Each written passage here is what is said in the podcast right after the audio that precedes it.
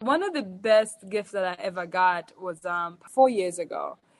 My dad, he never wanted to leave the village. So anything you did, you had to go visit him in the village. Like that was it. You you had to come all the way from America, get off in Dar es Salaam, and fly three hours to go to the village and see him. Oh, so yeah, so like when I was working as a dietitian, I only got two weeks of vacation to come back home. And it was very hard for me to actually only have two weeks. If I have two weeks, by the time I come in and time when I leave, its time is up. Yeah. So if I want to go see my father, sometimes it used to be a challenge. But then when I switched over and was doing travel, I like there was time I'd spend like two weeks with them. I just went there, and of course I had my laptop with me working, and the internet was working great and I would just sit there and just watch my dad just like he's drinking his tea slowly and like I used to bring him like cookies. He loved cookies. Used to bring him cookies. He would sit there and just sip and eat a cookie. Very peaceful birds singing in the background the, the like sounds and everything very peaceful and I would just look at him and just smile and he would just smile back at me and I did that, I think probably like four times, four or five times. When he was passing away two years ago, zero regrets. I was like, Dad, go in peace. Because you and I, we had enough time. Yeah. we shared enough time. That was like one of my best gifts that I like, like literally from just switching over to travel and having that time and appreciating time with people. That was mm. the best time that I ever spent. And I couldn't have done it if I was if I stayed being a dietitian and not following my passion.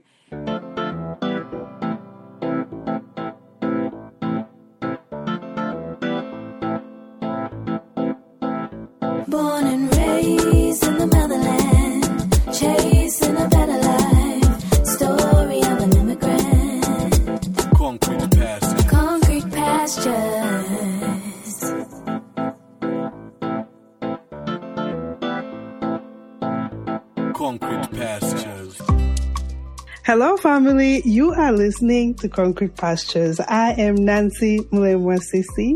Being an immigrant has been one of the most challenging and extraordinary experiences of my life. It inspired me to create a platform to reach out to my fellow immigrants and dreamers. The goal is to provide a space for myself and others to share our stories as we deconstruct the world's view of immigrant status. We discuss issues that are important to us in the diaspora. We celebrate the joys, the laughs, the bravery that being an immigrant brings. Happy New Year, family. Wishing you and your loved one a healthy and prosperous New Year. Thank you so much for tuning in. We appreciate your support. To all of our new listeners, welcome to the family. You can continue to support us if you haven't already by downloading our app on Google Play. It's completely free and you have access to our whole library of our YouTube conversations and our podcast, our website, and social media. While you are there, feel free to support us by donating or by buying our merch, which supports our veteran that makes them. We love hearing from you. Our guests love hearing from you. So feel free to reach out to our guests directly on their social media and let them know what resonated with you from their story. A huge shout out to FMG Radio for continuing to support us and giving us visibility on their platform. On this episode, our next guest, oh my God, I was so excited to meet her when we met. We met recently at the Points Guy Awards. Erica Hackman from the Nomadic Network. She's been on the show. She introduced us and right away our next guest told me, I'm going to be your next guest. So here she is, and I'm so excited. I was excited that she even said that. I was like, okay, I'll take you up on it. And her name, a little bit about her actually. Her name is Justa Lujwangana, a Tanzanian Brooklynite storyteller and a curious traveler.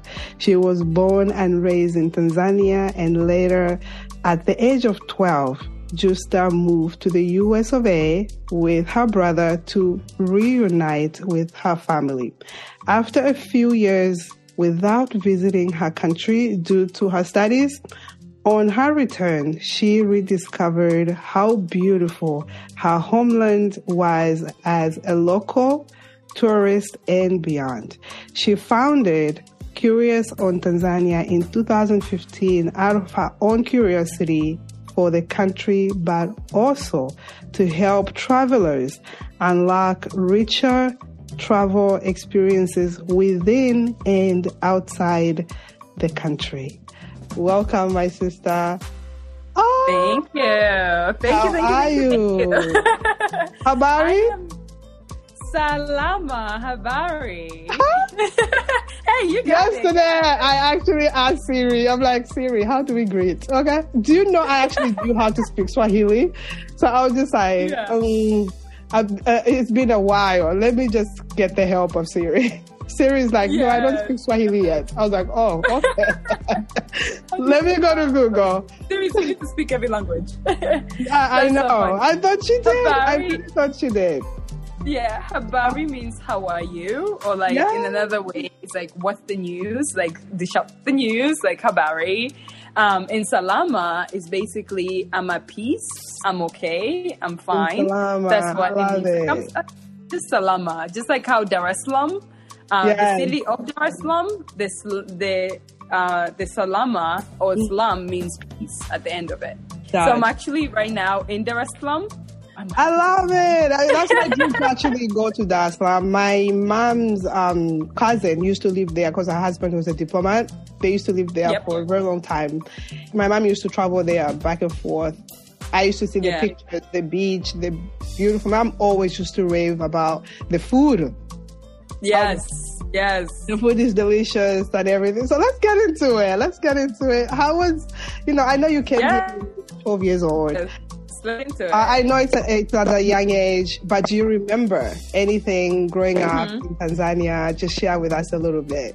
Oh wow, do I remember? I think that's one of the one of the moments in my life that I will never forget because it was so such a significant time in my life, and it's it's it's part of kind of like my history or her history, I guess I could say. Growing up, I had like different experiences. So like I was raised by my grandparents. Um, my grandmother, exactly, like two of my grandmothers raised us because my mom was looking for various opportunities and she was always looking for like where can she take our kids for better education. It's five of us in the, um, it's a five of us and she's number six. So it's six of us in the family, but she has five kids. So she always wanted to have like the best education. And one of the things that one of the things that she did with my grandmother, also my grandmother was very much about education because she did not get the education, but she made sure her kids got education. And then when it came to us, she wanted us to have a better education. So I think I was five years old when I went to school in Uganda, and this is in '94. That was during the genocide in Rwanda. It was ooh, it was crazy, but Uganda was peaceful enough for me to be able to go to school there, and I learned a lot. I learned how to crochet. I learned how to dance. I learned how to cook. I learned how to become a woman while I was there. learned different languages. I speak like six different languages. So picked it up while I was there. Actually, from crocheting, I bought my first car in the U.S. crocheting. But like it was such a life skill experience. And then when I came back home in Tanzania, it was always again language was pour, uh, poured on you, so you had to learn a new language. It was the different cuisine, the different cultures. It was oh my, it was so much. And of course, how to become a woman. Uh, my grandmother was always there to kind of teach me how to become a woman, um, and what this is who we are. Like we come from the royal family, so it was always like everything has to be proper. This is who you are. You always have to be proud of who you are. You always have to do this that. Um, so it was a very uh, humbling experience that I grew from, uh, coming from there, and then moving on to the US is a whole different experience, a whole different ball game. But my childhood was always a happy childhood. We had more than enough. We lived in a huge house, and it was it was good. Except like they just wanted us to get a better education. Uh, so that was the migration to the US for better education. I, I want to take you back to what you just said. Because growing up, also for me, it's it's like they groom you to be Yeah. a woman. Constantly, they tell you how to sit properly, how to mm-hmm. dress properly, how to this. Do you have any tradition that you could share with us? Because with with us, once you, I guess, hit once you get your first period, they have a ceremony that they normally have where they teach you how to be a wife, really, at that mm-hmm. age. Yeah. and it, it was mind boggling for me. My my Yeah. mom never allowed us to have that ceremony because I guess Mm-hmm. she just didn't want her kids because she has three girls. She didn't want, but even though we, my grandmother kind of groomed us like, you have to be a certain way, you have to be a certain way. Mm-hmm. There's no TV, so nobody really teaches you a lot of things. What do you guys? Uh, what do they teach you guys as a grooming part to be a woman? Because I'm always curious about those things. They do it for girls, but not for men. Yes. Um, so for us, I grew up slightly different because I grew up like my grand my grandmother was married to a chief. And so we grew up as, um, and my mom, of course, was a princess um, before it was abolished in 19, before we, when we got our independence. But even then, they still treated us as. So when my mother was growing up, um, as like a part of, let me say, like a chiefdom or the royals, they had certain things that they did. They were, of course, like mannerisms. There's certain manners that they actually followed a little bit of the British mannerisms. Yeah. We had a little bit of that. That I guess that's the modern portion of it, but also the Tanzanian it was it was slightly different. Of course, you had to know how to cook. After a certain, as soon as you turn like at least around eleven, like a 10, nine, nine years old, eight eight years old, nine years old, ten years old, they Yeah. started teaching you of how to become a woman. So cooking, cleaning, you're going to fetch water with like their adults, and it's like such a such a young age, but you had to learn those life skills because those skills at that particular time were important. And just in case if you were to get married off somewhere, you had the life skills as a woman. So they actually the gender roles are very defined and they start teaching you those gender roles way earlier on. So we got, I did it as optional. It wasn't like a must that you must do it because Yeah. like our grandparents wanted us to get like a better education. So we did not have to, but like I did it with my friends, like fetching water. What else did we do? We did like so many fun things, like going to climb mango trees and get mangoes and, um, traditional like like let me say like there's some tribes where they do like the circumcision and all of that. That was not a part of our tribe. We never did that. So that was not something that we did. But like let me say the Maasai's would do that but not in our tribe. Like Tanzania has 120 tribes. So each tribe and Tanzania is big. It's almost like two twice the size uh two and a half size size of Texas. That's how huge it is. Oh, we are the size Um, of Texas.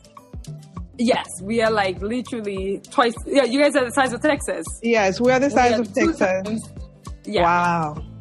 yeah, we're two times the size of Texas, um, two and a half, kind of.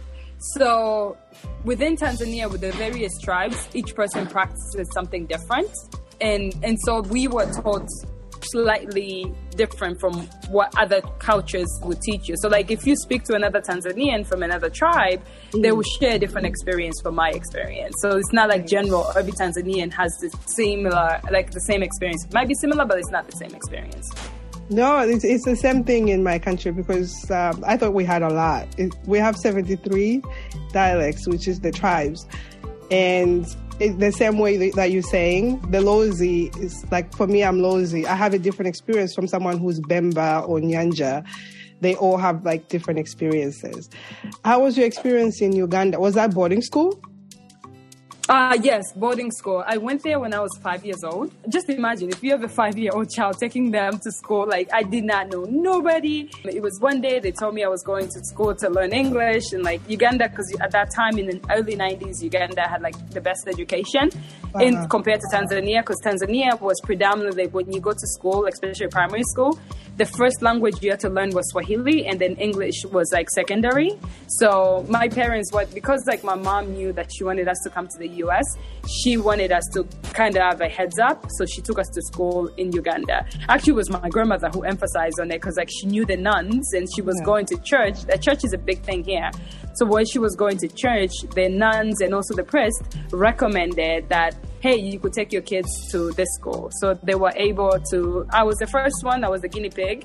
Out of my whole town, I was the guinea pig. So I went out there for school. Um, and experience in Uganda, the first year, because I was five years old, I think I was five or six, whatever age, it was way too Yeah. young. Yeah. And it was such an adjustment. One, I had to learn the language. Luckily, my fourth language is like similar to Luganda. So I had to learn Luganda first. And then after learning Luganda, then they started making us learn English, where you cannot speak Luganda anymore or any other languages. You have to take on English. But like what I loved about that particular school, it just taught me how to become independent at a super, super earlier age, where it was like Way too early. Yeah. way too early. Very independent, creative, just thinking on my own. Creative in terms of like learning how to crochet. I was dancing. I was in so many different activities. Of course, I was learning. I was doing all the life skills, which is cooking, cleaning, everything. Like you had to learn. Everything was kind of within a certain grade level you start off earlier and then that's embedded into your your school um what is the curriculum like the older you are the more of like life skills they include into your um curriculum um but like it was such a even today i still remember. I still remember my experience in uganda. Like i was there yesterday. Even until today like when i have a chance to go back to uganda to visit i had a chance to go back probably like four four years ago to visit. I went and visited the nuns and said hello and gave books. Um, it was because i studied nutrition. Um, so i gave books for nutrition and i wanted them to kind of say hey i am here. I went to this school. And it was an all girls school. So like i was like I'm, i went to this school and i was able to do somehow good for myself and i want you guys to know that this school works um, so like I would go back and give back all the time, but like it was such a time of my life where I am always like it's always an honor to kind of know that my parents took me there. Um, although it was such a tender age, somebody else would take it on negative side, but for me, I, I like now I appreciate it. So like if you compare me and my some of my siblings who stayed home with my mom and like went to school with my mom, my brother and I who went to school in Uganda, we have this independency compared to being uh, my sister's a little bit more kind of like scared to hit life just like that. They just need like, but we are like you know what? I'm going back tanzania. That's it. My brother came back tanzania too. But like it's that it's those life skills that you learn and you know like listen if I fall, I'm gonna fall and get up, like go right away and just keep on moving. Uh, that's what I got when I was going to school, boarding school in Uganda. So yeah. Oh, I love it. No, I went to a school like that. For me, it was boys and girls, but it was from first grade all the way to 11th grade. Yeah. The little kids, and yeah, I, I, I- went to one of those schools, and uh, it's popular here. When people here in America, they say, Oh my God, how do you take your child to boarding school? It's easy. It's Yeah. Take them to boarding school. It's like all you, all the parents think about is like they're gonna get a good education and like Yeah. education is such a huge, huge, huge thing in Africa. I mean, it's Yeah. huge everywhere, but I think in Africa it's almost like this kid has to become a doctor and a lawyer and an engineer, so we have to take them to the best schools. A hundred percent. No, it's for sure. That's all. The, uh, that's all they talk about. Education, Yeah. the government. That's that's their selling point. Like it's everything. Education, education. Oh, and you must become a doctor, a lawyer, or engineer. Yeah. If you're none of those three, it's you're like not you educated. You're not educated. You're not educated. Exactly. what did you go to school for? That's a good Waste of time. Between those three, I tried. I survived. So Waste of I was the first thing when I went to school because like doing this, I think it was like early 2000s. It was early two- I graduated in 2003, so it was like those 2003, 2005, something like that. Everybody was going to school for nursing. Nursing, it was like oh, you just gonna do two years and you're gonna get paid like really, really well. Like you must do nursing. So my mom, like everybody was like, "Oh, so what are you going to school?" Because of what I was hearing everywhere, I was like, "Oh, nursing, you're gonna get your degree very quickly, and you're gonna get paid." I think it was like thirty dollars an hour, whatever the case is. Like you're gonna get paid amazing, and the job, the jobs are endless. Yeah. which is no longer the case anymore. Overtime like, and everything. Exactly. The jobs are endless and the pay is really good. So like I li- literally just listen to people just telling me how much people get paid and the av- availability of jobs. So when I was going and applying for school, I just went for nursing based on those two things. And then I think I took one course and we had to we had to dissect a cadaver. And I went and I was like, cadavers, I am not with the dead people. and then it was blood. I was like, I am not with the blood. I switched my major so quickly to nutrition. It was not even funny. so I ended up pivoting and doing nutrition. I got my master's in international nutrition. And that was a whole different ball game. Like just trying to get like, cause like they have nutrition, but they did not have international nutrition because everything is based on American, just wanting to work in America. But me as an African, I always knew that I wanted to find a way to come back home and also give back home. So when I went to nutrition, it was on the basis of like just seeing like so much cases, even just like looking on TV at that time, just looking on TV and seeing like so much malnutrition Yeah. and wanting to find a way to be able to provide, uh, wanting to work in the space where I could be able to help others who are suffering malnutrition, and also just just food related, understanding food, and then seeing how could I be able to either create an organization or do something or work. Uh, my other goal was like to work for the World Health Organization. Lovely. Um, so I actually took courses at the uh, at the UN and I actually got to understand the organ, how it works, and I was like, mm, well. So I ended up trying applying for those positions. I applied and applied and applied, and I had zero callbacks. This is when I had already my, I think I had my bachelor's and my master's, got zero calls. I was Did like, you know do what? Nutrition just- here in the US or? Um, Yeah, I did nutrition in the U.S. Yes. so at 12 years old, did you start to do high school or no? Or you graduated? when I came to the when I came to the U.S. Yeah. I came in middle school. So like I started from middle I came in middle school in seventh grade and I got skipped to the ninth grade and then I just continued from there.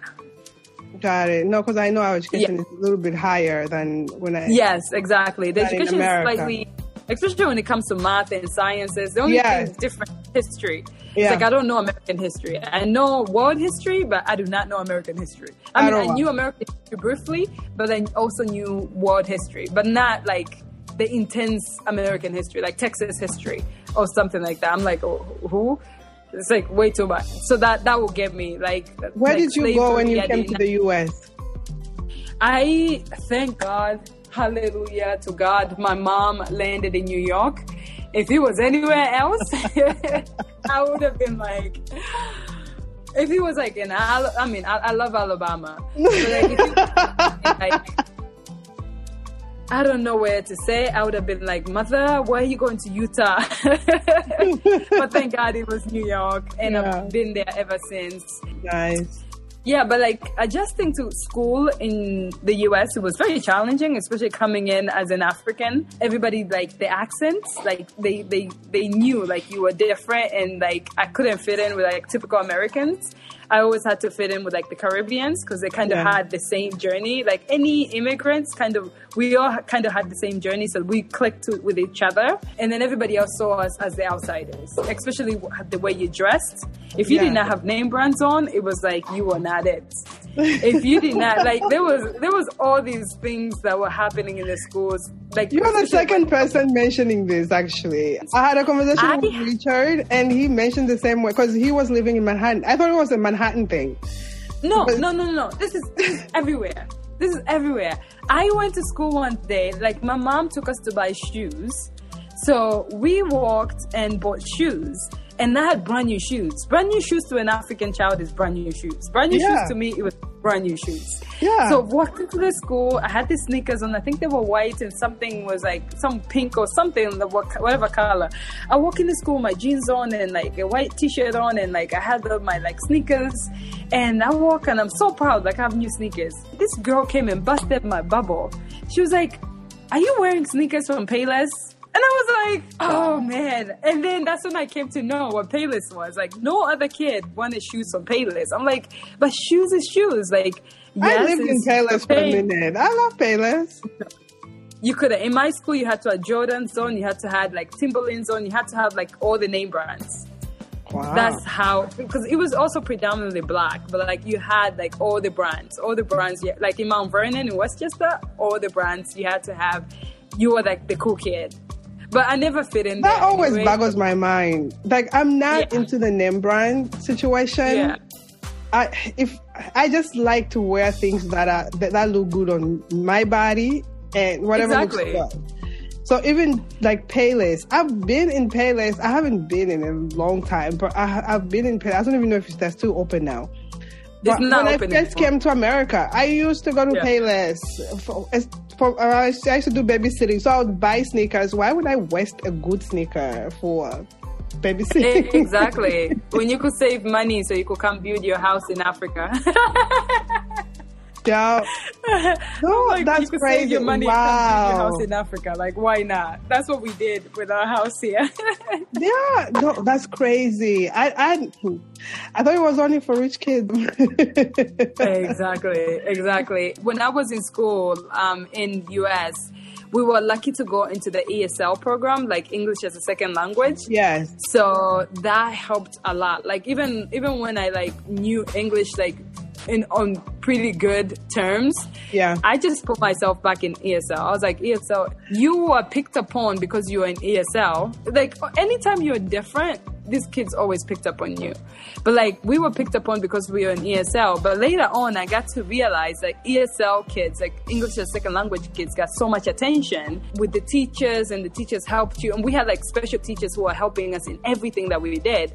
I was Yeah. like, why am I gonna get out of having like private service for like public? I was like, no, I'm, I'm like a special kid. I'm gonna come and stay here and get all these services just catered to me. Like, why am I gonna go? Like, I am, yeah. So I enjoyed um, just using, taking advantage of like ESL teachers and everyone and just getting help, especially with college and everything. Because my mom did not also know about like what college do you go to, what do you do, all of that. She didn't. Like, it was all fairly new to her. She was busy working probably like four jobs, like three jobs on the clock um, to be able to take care of us. So we ended up like having to take care of our own selves. But like in a mix of taking care of our own selves, it wasn't like we were doing like we were just being like bad kids. Like you couldn't, we couldn't afford to be like, like to misbehave because you Yeah. knew your mom was working so hard. There's no way you're gonna misbehave when you see this lady. She doesn't even sleep in the house. Like we were in the house by ourselves. My sister, my oldest sister, was the one taking care of us. But you couldn't we couldn't afford any of us messing up. Any of us, any of the five of us could not mess up because we knew how much she was working hard to take care of us. That's, that was one of the things. So, like, when you went to school, it's like you went to school and you made sure you took care of yourself and your grades, and you made sure you made your mom proud. Wow. It- you know, it's such Yeah. a normalcy here to have people work four or five jobs every single day. I I have to answer phone calls. I have to do ABC. I have to do this other job to take care of everything. Plus the people that are back home. Yep. Like you take care Very of your true. kids here. I'm sure your mom was taking The care of you guys. home. Oh my god. Yes. yes. Tell me, tell you me. have to take care of the whole. it- It's almost like there were people who were writing to my mom at the time, or whenever my mom calls, and they, um, my mom would be like, "Oh, so um, sometimes I, she stopped doing that nowadays. She's like, "Oh, what should I get you?" This guy was like, "Oh, can you give me a bus so I could start my business?" A whole bus. like, I can't feed my kids. How do I get you a bus? Like a whole bus. So some people's ideas of like they think just because like like like US is when for us like especially like within my community like within Tanzania people look uh, I mean even within the whole Africa they look at the United States as land of like endless opportunities. And like there's a tree somewhere where you just pick up dollars and you must send it to like everyone. So they could be able to because everybody cannot be able to make the same money so you have to send it to them so they could be able to live their life comfortably but they don't know how you are harvesting that money like how are you going nobody cares how are you actually getting it but they just want it You didn't know Um, there was a tree? As soon as you get to JFK, there's a tree. You start picking up money. Okay. yeah they pick up until they come and realize that's when people are like oh okay i don't want to be here anymore but it's, it's it's such a it's such i think people now are understanding through like especially with like i don't know if social media is helping or some people are just still naive but a lot of people are understanding that. Um, like we i do my best to educate people. Even when i'm here in tanzania i'm like listen i work very hard for my money. So if you want it you're gonna have to work harder for it. So you're gonna have to provide a service. You're gonna have to do something where we, money is supposed to be exchanged. It's not supposed to be given. It's an exchange so what what are you exchanging it for don't come and cry at me and think you you're gonna get money from me or tell me all your problems you're gonna think i'll get money from you like even therapists get paid like you go to a therapist with your problem you're gonna have to give them money to tell your problems I love it. it's like Being an immigrant can be hard. Having been away from my home country for over 20 years has allowed me to experience these hardships firsthand. Throughout my journey, I've had a lot of challenges that were hard to bear.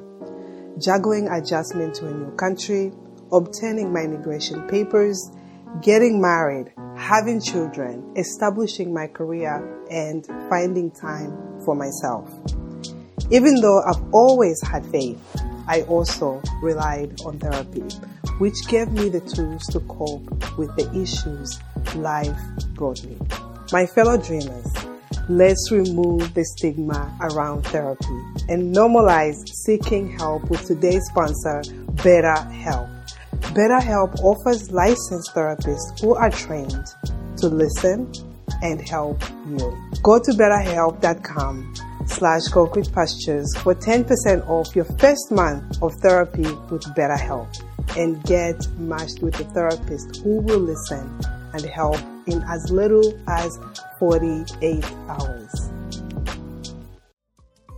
yeah but our culture is is our culture is such like like our country in tanzania um, before in the, um, like right after independence we were a socialist country uh, once uh, before being a capitalist country, we were once a socialist country. So with socialism, there's the, the thing that's called ujamaa. And ujamaa is basically the unity of people. And it's basically, it's kind of like sharing of resources an exchange of resources. And then part of the also Ujamaa is like having one language that unites you. So we also had like swahili as a language that united us all together. So if you travel in any corner of tanzania you will still be able to use your mother tongue which in our case you could use swahili and you could communicate with anybody around the around tanzania you don't have to use a foreign language to be able to communicate in tanzania if you're tanzanian so the advantage of what came out of the what is the socialism is the language. We have one language that unites us, so it's so peaceful. It's so people people are willing to kind of share. So we come from that environment of what we are always sharing. So even if you when you go on the outside world, it's like whatever fruits you bear, you could come and share it with people here. Got it. Is your mom still here in America? So yes, so my mom is in the U.S., um, but she also travels here back and forth in Tanzania. Um, but her ultimate goal is to come back and retire in Tanzania. Uh, I hope she's still not working four jobs. No, no, no, she's not. That's one thing she, she's not. But uh, you know, the thing is, like, her working very, very hard was one, of course, to try to give us like a good life, but also in Tanzania, it was to build, like, to build a house that we could come back to. So all the jobs, all the hard work, it was only, she knew it was only for a limited time. And every single penny, even if like she had a job one time, it was almost like $4 an hour, like $3, $4 an hour. But she would collect everything, small, small, small here, small, small there. And then she will have it um, where she could be able to bring some money here, uh, started building. It probably it took up like it would take some people it takes them almost like ten years to build the house, but like they go little by little and they build it. So that's like the normal, the culture, how it is, and what is it? Yeah, so like that that's that's the mannerisms of how like even if you the little that you have, you gotta put it to like you gotta maximize on it. That's how she worked out things. But now she doesn't work as much anymore. Um, the reason why I asked because part of um, you've explained a lot because part of why concrete pastures exist is because of the perception everybody else in the world has about the U.S. as an immigrant. I wanted to give people a window into our lives as immigrants. Like it's not as glamorous as you think it is.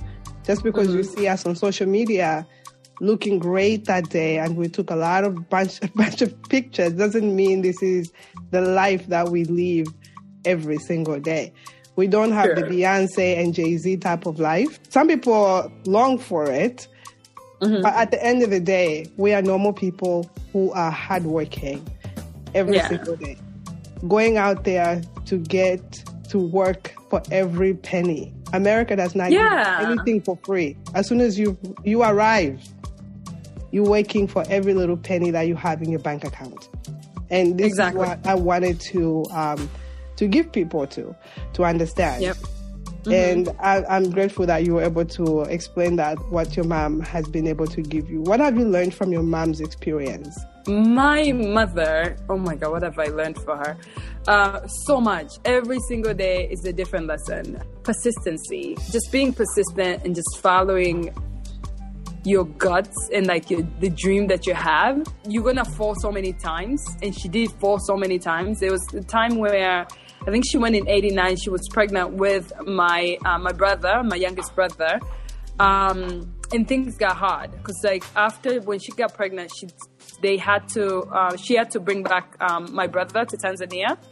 Um, so she sent somebody with my brother who was three months, came back to Tanzania. She stayed in the U.S. So postpartum is real, but she still had to go back to work. She had to go back to work. So all her five kids were in Tanzania, and she was the only one in the U.S. Uh, she still had to work. Crazy jobs, almost like three jobs. At that time, she was working also at McDonald's. She was working also other jobs, but trying to collect as much as she could. And it got super hard. She ended up pulling back and coming back to Tanzania she stayed here for probably like until like 94 and she was like you know what? We need to try this again. Luckily they got a visa. We were super lucky to get visas again. They got visas. They were able to fly back to the us with my two sisters and her. So it's like three of them that flew. My youngest brother already had um He's, he was an American, so he's fine. He could always go back and forth. And me and my brother were left in Tanzania. So going back again, starting from scratch again, and just trying to make it all over again. But she's always persisting. Even being in America, she could have gave up at any time and said, "You know what? This is super hard. Living in one house with like turning the whole living room into a bedroom where she just came from Tanzania where she has everything, but now going to America and starting from scratch." She would have been like, you know what? No, I'm not doing this. But she knew her purpose for being there. Her purpose is her kids, her kids getting, getting a better education and also getting a better opportunity. And she still persisted and kept on going and kept on pushing. That drive of wanting the best for somebody else that is what I always like remember. Even like for me with my business in my career, I always remember you always have when you, the more you give to others, depending, the more you kind of share and give, the more it will be given to you. Um, but you just have to persist. That's that's what I took from my mom. But she's she's amazing. She's she's she's amazing. She's always there. My mom would drive almost like three hours just to come and just be with us for ten minutes and then drive back, go straight to work.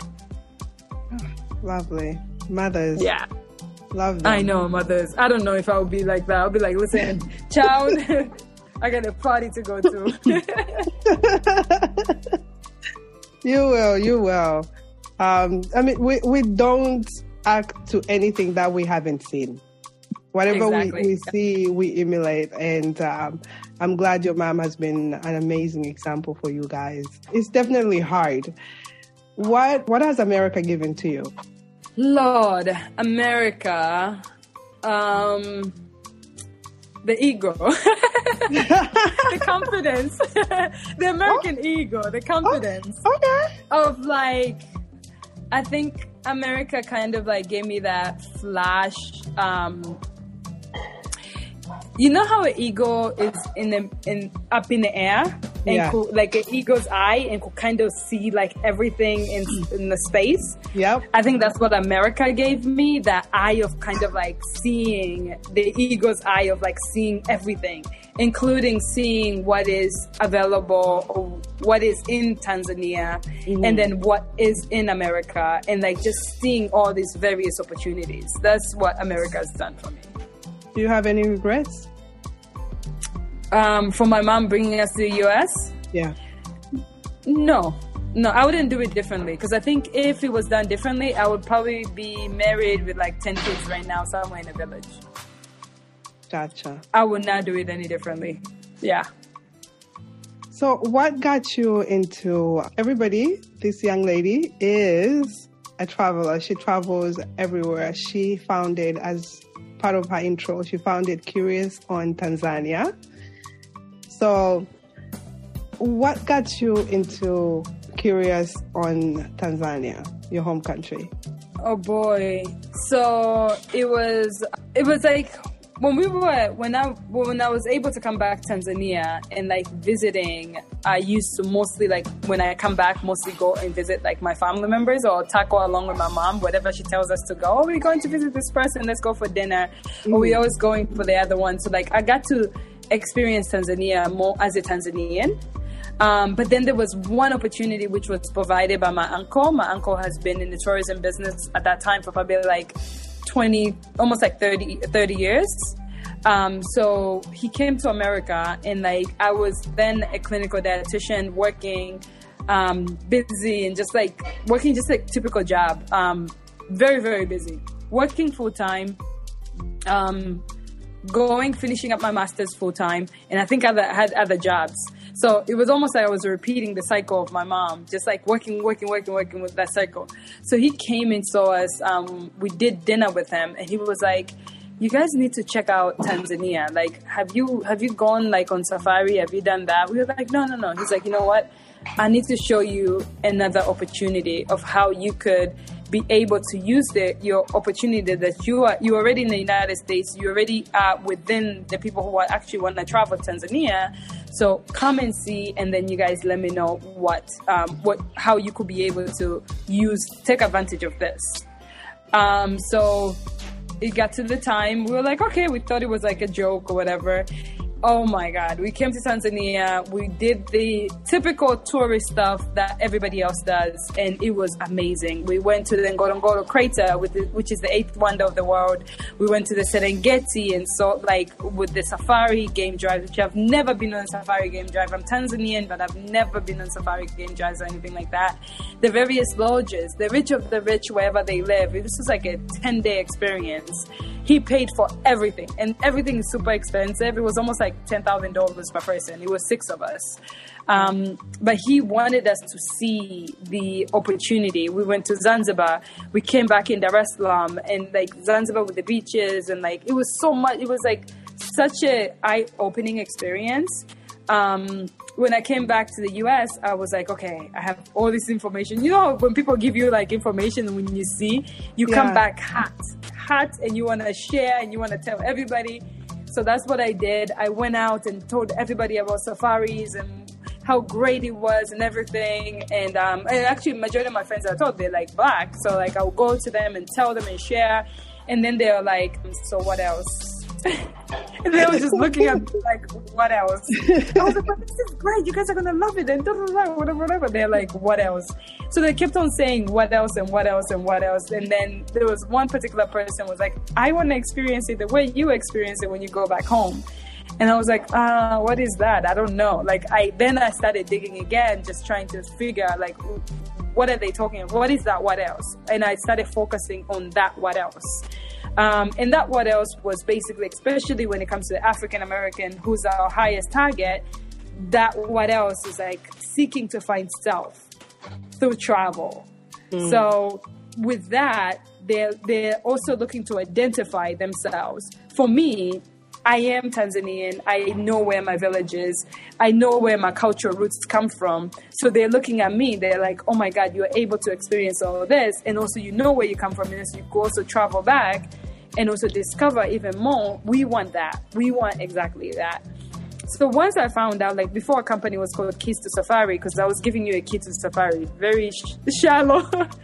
so ended up kind of cracking down again, and like I had a couple friends who were helping me with everything, and kind of like thought, okay, okay, so one, I don't know the country that much. I'm also new at it. I can't be like I'm a super expert at something. I am not, but I am Tanzanian and I love it. So let's all be curious on it. So that's how I created like Curious on Tanzania. It's just basically my curiosities and those tra- people who are traveling, their curiosities. Let's come, come bring them together.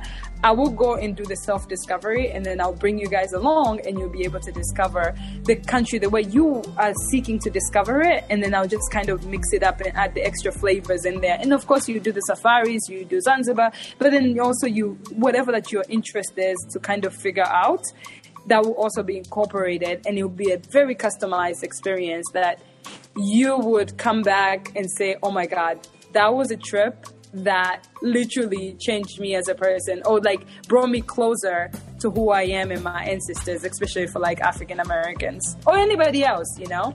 Anybody else could, they could see, we all could see ourselves within somebody else, but it has to be, we all have passions, we all have um, that that thing that when you see it in somebody else, you're like, yeah, I recognize that, and that's the important thing when it comes to first when we were building um, like Curious on Tanzania. Oh, listen, I've been. I talk a lot. No, no, no, no. I, I, I love when people are passionate uh, about what they do. It's evident that you are, you live what you do. It comes out of you.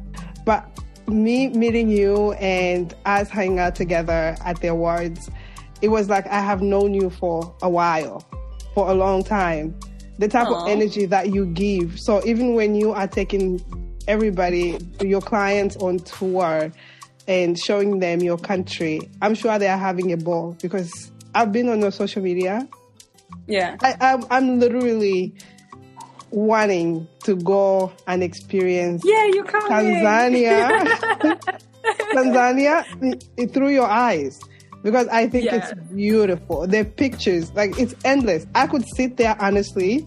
I, I had to stop myself. Like I need to stop. yeah, yeah. But I was going you. on and on and on and looking. I'm like, oh my god, this is so good. This is so good. This is so good. They went cooking. I want to go cooking. They went this. Yeah. But those are the experiences. And it's funny that you say that, that, you know, you didn't know your country that well. It's the same thing for me. Like, I know my country not that well. I went to, uh, in 2012 back home for the first time after a while. And it was like I was a tourist. So I, I went to experience the Victoria Falls. I went to experience like all of these um, tourism, even the national park. Still, it was just like, wow, I feel like a tourist. And it was Yeah. just like that, like I felt like a tourist. But it's great to have somebody who is from the country. Because no matter how long you're gone, you know the foods. You can relate. It's like, oh, hey, let's go eat, you know, uh, I, I usually take people. I'm like, let's go eat, but we go into my, the best chef. And when I when I get there, the chef already knows the menu. and he knows how to do it right. Like it's up. It's like the, the experiences we do is like to the next level. Like yes, like because I've lived in New York and Yeah. I understand even like Brooklyn, like. They, there's this kind of like flavors that people look for, and you could seek them out and just be like, listen, this meal needs to taste like this. I, I know I'm gonna get somebody to this banana soup. Like they're gonna get it. Like they're gonna. I have people who up to today they remember that particular meal that I took them to eat, and they're like, and they just melt like. Their mouth just melts. That's by like speaking about it, but it's because the attention to the details, Yeah. and just being like very keen on um, like making sure when people come to experience something, they experience it the proper way. yeah. Um, but No, I like love what you that. were talking, yeah, what you were talking about, like like when you met me, like the, the vibes and all of that. It takes work. it takes work. It takes like self acceptance and showing up as the person you are. Like Yeah. for me, I know like even even with my accent, I will keep my accent the same way it is, you know, because I know it will bring you. It, it's also a conversation starter, or it will it will help it will help me to identify myself and Yeah. not blend in with everybody else. I'm like, listen, this is who I am. This is I'm gonna come. I'm like, I am here, but like I'm being represented by like everyone who is like my ancestors and everybody like that. Wherever I walk, Yeah. that's who walks in with me. And I'm gonna Oh. show up that way. And I'm not gonna hide who I am because I wanna make other people feel comfortable.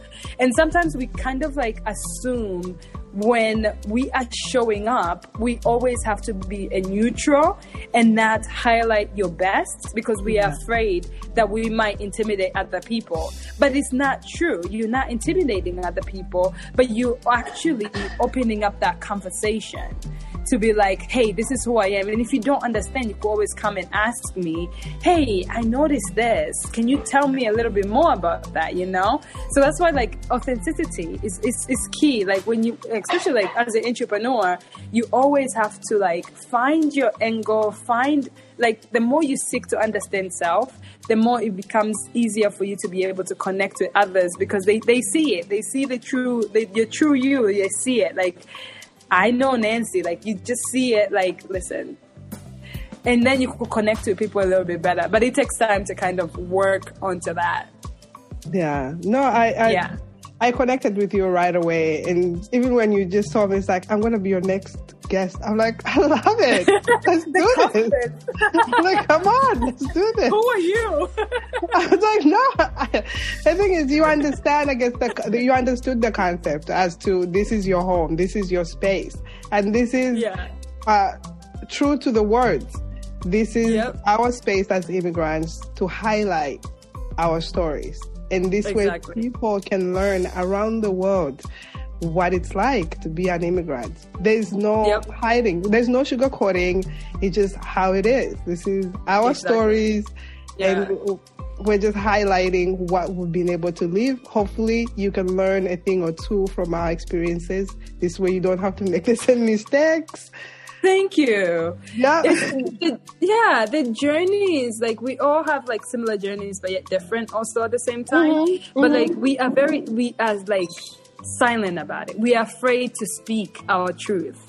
Yeah. um and like sometimes just like the more you are able to speak your truth and be your truth the more opportunities come at you. But like we are especially like our parents. Our parents are like we are not saying anything. We don't Yeah. want like people to know that we are suffering or we suffered. I'm like you're no longer suffering mom. Like i'm taking care of you mom you know Yeah. but that story you still need to share it because somebody Yeah. else might be going through a similar journey and they want to know that there's a light behind somewhere that they could see like there's somebody else who saw the light. So help them see that light too by sharing your story. So somebody will be like you know what? This person was able to go through it. All of this i'm going through it is going to come to pass. But like if that's not being shared you always feel like you're just still in that A hundred yeah percent. A hundred percent. This is why this platform exists, so we can continue to highlight all of our stories. And, Thank you, um, Nancy, for providing this. And we're always going to be here to kind of come and share. Listen, it's our space. So you are in Tanzania now. Correct. I, I am so happy to be traveling. You know what I miss actually? and we are busy cooking. The food smells so good. Listen, I, I'm about to talk about food because I used to make this dish back home. One of my Uh-huh. Tanzanian friends taught me how to make this. I, I don't know why I'm forget. I- I'm so forgetful now because after being being a mother, cornmeal, ugali. it's a combination of the the rice, Uh huh. And then Oh, pilau. pilau. Oh my god, the rice pilau. Yes. You guys make it so good. I used to make that for the family. Like Yeah. almost, almost like on Sundays, I would make that. Like I was Yeah. into making like new things because I was just tired of eating shima. Shima is our like our staple Yeah. food. It's made out of Mhm. cornmeal. Oh, we have that too. It's called ugali. Yeah, so it's just Yeah. I can't eat that every day. Now I don't even eat Yeah. it. I eat maybe like once or twice a month. If I, Yeah. but my daughter wants it, so she she loves it. Mm-hmm. So I, I make it for her. Aw. But once I make it, I'm like, oh, Yeah. let me have some. So I get to eat a little bit. it's a lot of work though too. It is a lot of work. that whole mixing. It's like, listen, this is a tell me. I don't even have the right spoon now because my other Yeah. one, The you know, wooden spoon. Yeah, I, I don't even have the right one. So I just bought whatever was in the store, the wooden one. It's not Yeah. the right one. It doesn't make the right way. But yeah, I miss making that. I tried to make it to, to get the spice and I tried to do it. Yeah. It didn't come out the same. Mm-mm. When I come back, I'm gonna I'm gonna have to bring you some. Yes. all the spices in my cabinet in Brooklyn. Oh, great. We, we, we just have to do a, cook, a, a, a cook down. I'll come to your house or you come February guaranteed. Yes. I'm like, February guaranteed. No, I love it. I love it. No, we definitely got to do that. Yesterday I was I uh, always talking to know- you, telling me how you I always do. have events. I always have events in Brooklyn. Like, I I tr- I bring like my culture or like me just like the joy of just being able. I'm a storyteller, so the joy of being able to tell stories through experiences, touching food, Love it. eating, dancing, and all of that. So like anywhere I am, I always bring it with me. Like I always call uh, call up a bunch of my friends or sometimes. Um, um, clients who have who have traveled, who have never traveled, they all come to my house, um, and I make them cook because I don't cook it. I like I, I lay out all the ingredients, and I'm like, today we're gonna have a cooking class, and you guys are gonna make pilau for yourselves. Bring wine too.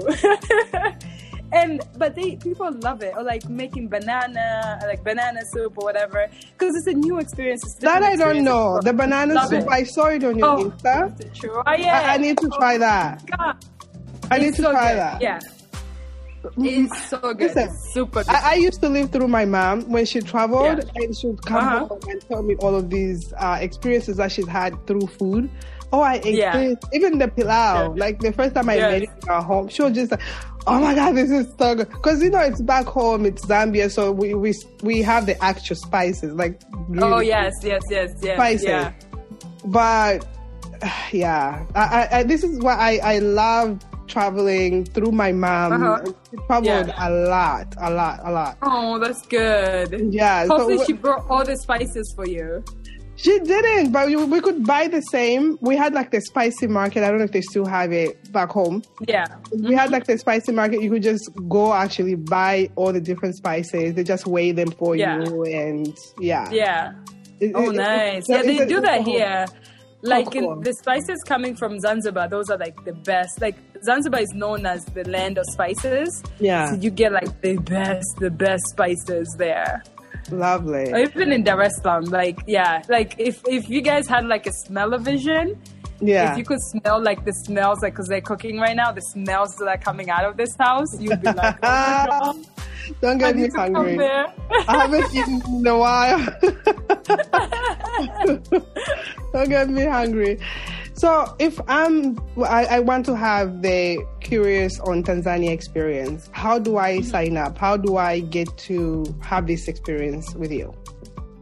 Um, so one, I know sometimes it's easier like on social media. So if people go on Curious on Tanzania, um, they could be able to write us a message or DM us, and I should be able to reply back and give them a form that they fill out. All our website, which is curiousontanzania.com. Uh, and with curiousontanzania.com, you could be able to go on there, and there's a place where it kind of tells you: Do you want a customized experience? Do you want to join a group trip, or do you want to go on the like a residency trip? So you click on one of those, and then you take it to a form. You fill out the form. I personally get it. I most of the time I'm in contact with all my clients that are coming in. Personally, get it. We get on the phone with you. We create, we customize a plan for you or like an itinerary for you. And once you accept everything is well, you make a payment. You come to Tanzania. We pick you up at the airport, and you have an amazing time. And when you're going back home, you start crying that you don't want to go back home, and then you're gonna tell all your friends. Uh, that's how it works. Do you guys help out with accommodation or everything is included? Everything is included. Accommodation let me say your food your experiences like let me say for example safaris cooking classes. Sometimes people want to have business meetings that's included. Now people want to travel and look at real estate and see how could they be able to live in uh, like in africa. So Yeah. we do those first time visits and like trying to relocate. We kind of like help in terms of like getting them familiarized with the country too so we do a lot, like all in one. That's what we call it, just curious on Tanzania. It's like whatever that you're curious on, we will help you to navigate your way.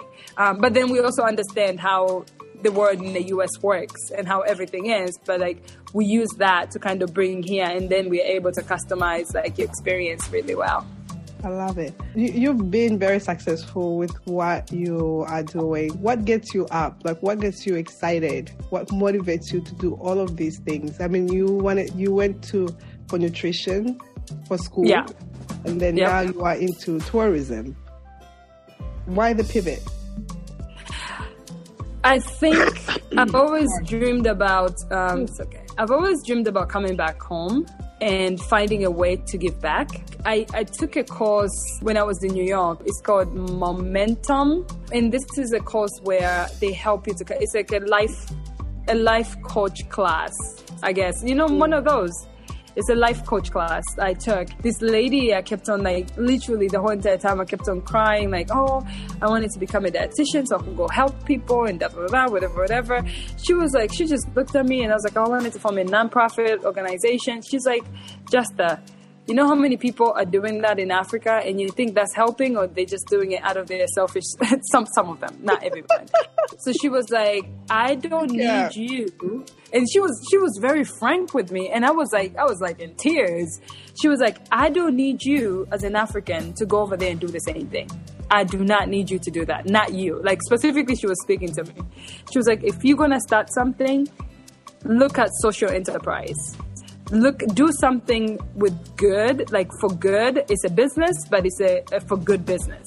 Yeah. so it's social enterprise. So she introduced me to the world of social enterprise. So that's why i was like you know what when the travel when the travel idea came up to me or they introduced me to travel that's when i saw where my calling was I was combining the two worlds. Like I have, I, like we work with almost like 30 people right now in Tanzania, and also there's more small businesses that we work with that we are actually supporting the local economy through the trips that we do and like all the experiences that are provided by like just the locals from everywhere, just creatives from everywhere. So that is yet still giving back, and it's a way to kind of help in terms of like putting money inside of the local local economies, which serves kind of like the same purpose, but this is a service to service that's being passed on, and it's not like you're giving something for free just like that, but like somebody sharing their experience or their creativity with somebody who's interested in knowing more about that creativity or that experience. So it's a it's a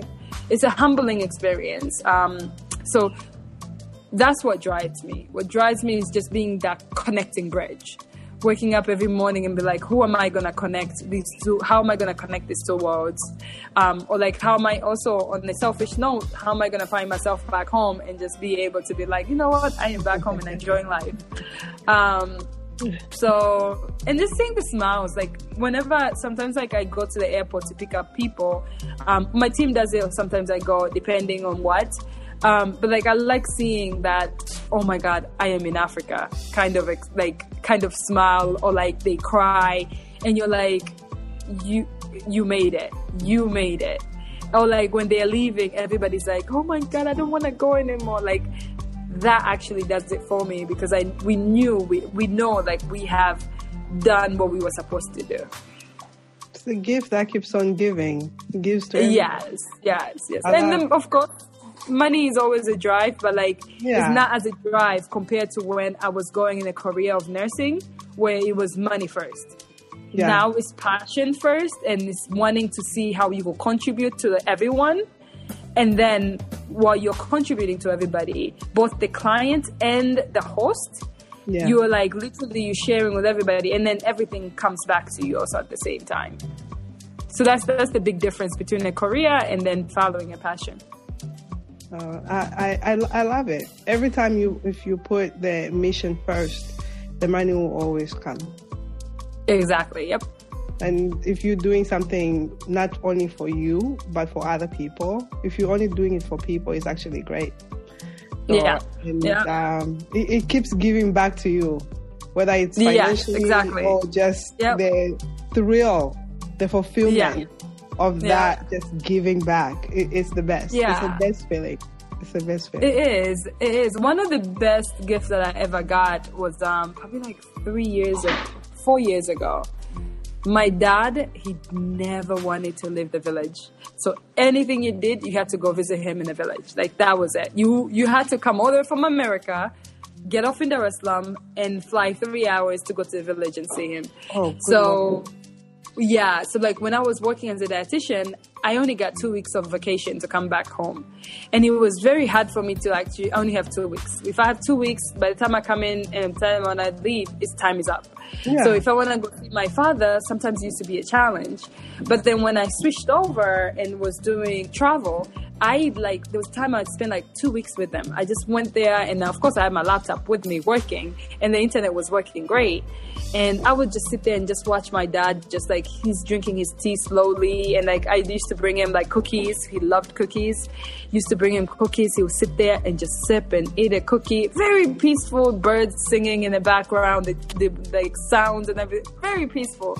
And I would just look at him and just smile, and he would just smile back at me. And I did that, I think, probably like four times, four or five times. When he was passing away two years ago, zero regrets. I was like, Dad, go in peace. Because you and I, we had enough time. Yeah. we shared enough time. That was like one of my best gifts that I, like, like literally, from just switching over to travel and having that time and appreciating time with people. That was the best time that I ever spent. And I couldn't have done it if I was if I stayed being a dietitian and not following my passion, that would have never happened. And I'll probably be at, at his uh, funeral crying just like everybody else. Like, oh my God, we never, uh-uh. I was like, listen, rest in peace. rest in peace because I know Yeah. your time has come and everything and I appreciate your time with me. I had a good time with you. Rest in peace. Yeah, that was one of the most humbling um, moments and just uh, accepting time and allowing um, just appreciate quality time with No, the people I- you love. I, I love that. I love that. I, I heard um, Steve Harvey say your dream will make room for you. So Yep. it makes for a lot of room. Mm-hmm. And I'm glad that he gave you time. Your dream gave Yep. you time with your father, and not everybody can say that. Exactly, yeah. Especially for immigrants, it's very hard. Like something happens to our loved one, sometimes we can't even go. Mm-hmm. Yeah, yeah. um, because of restrictions from work, like you're saying, the two weeks, Mm-hmm. that's mostly the vacation time that everybody gets um, here when you come. Yeah. And by the time you I fly, even know, and you Yeah, I fly, even- it's like time to go Mhm. back. yeah, I even know some people who have spent almost like 30 years, 40 years without coming back home. Mm-hmm. And like their, their loved ones are passing away because if they come, they cannot go back. Yeah. Like literally, they're like in that. So like it's so painful, super painful. It- it- like, it's um, painful. Yeah.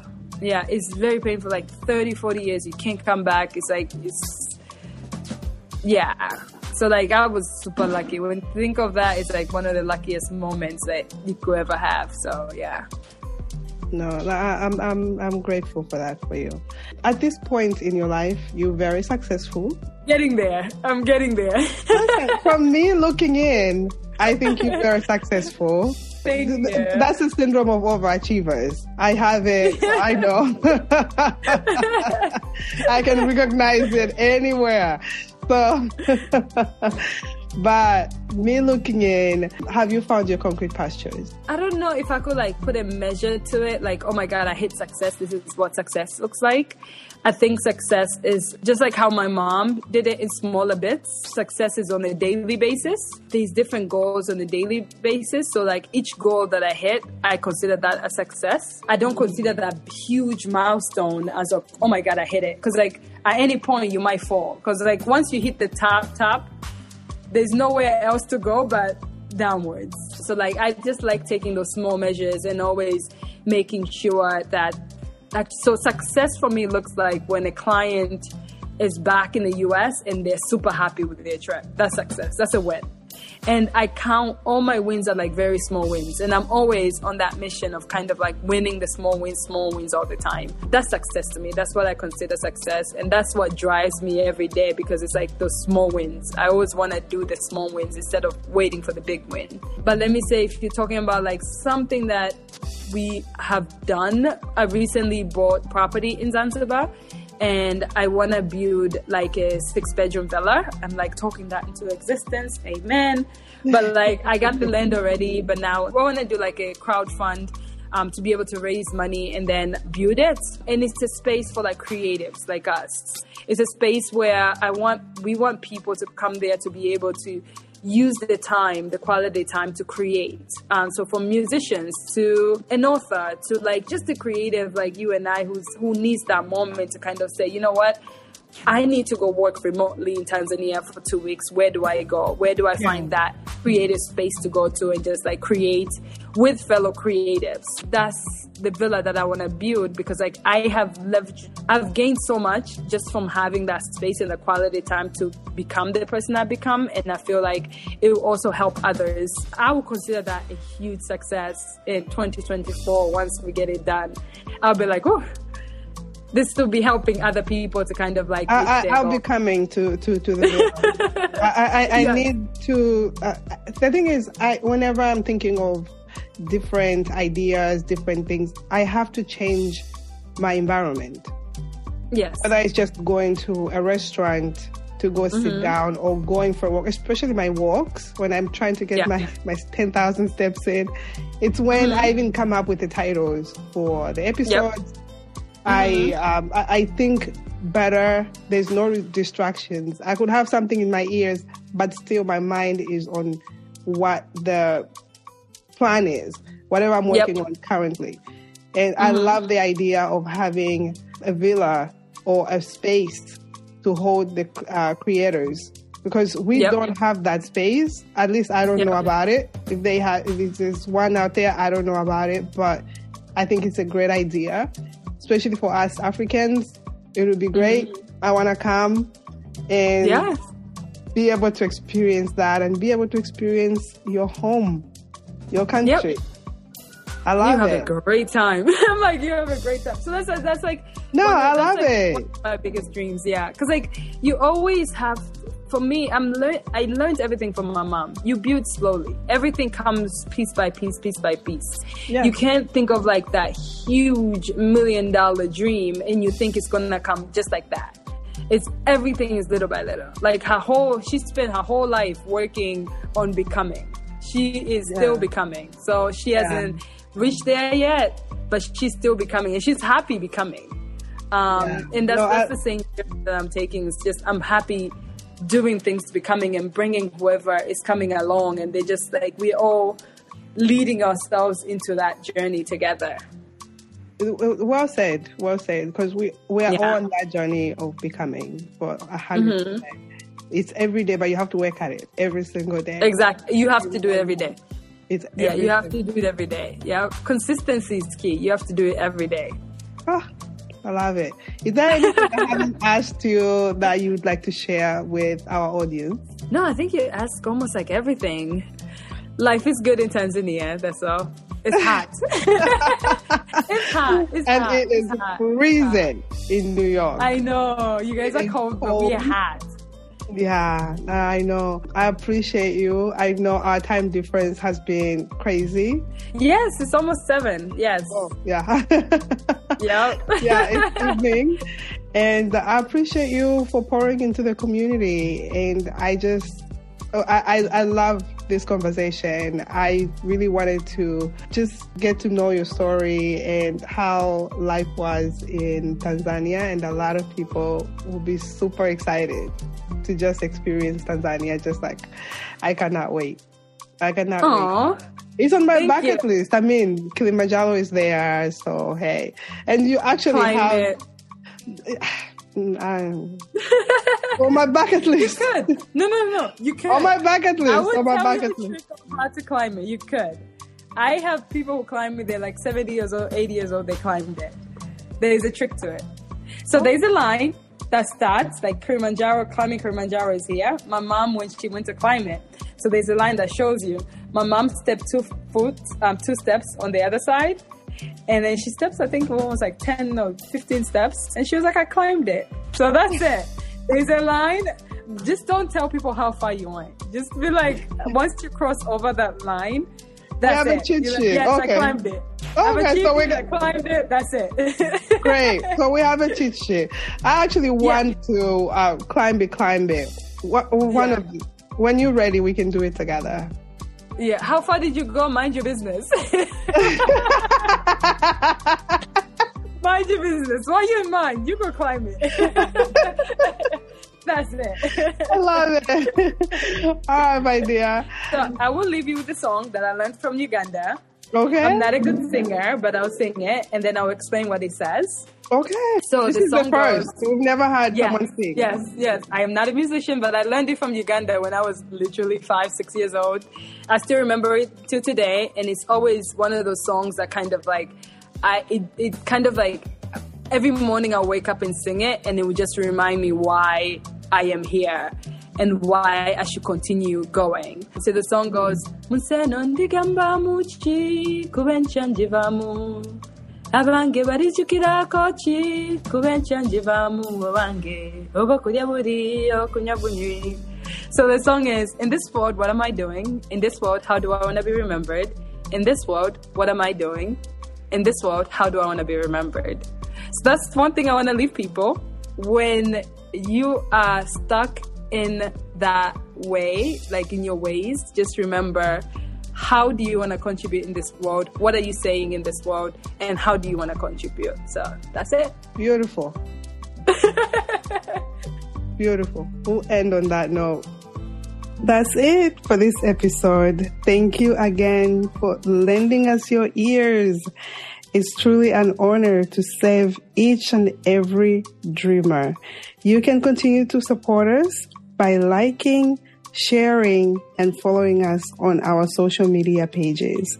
The links are all in the show notes. We have so many exciting projects and ventures in store for you. Until next time, keep dreaming.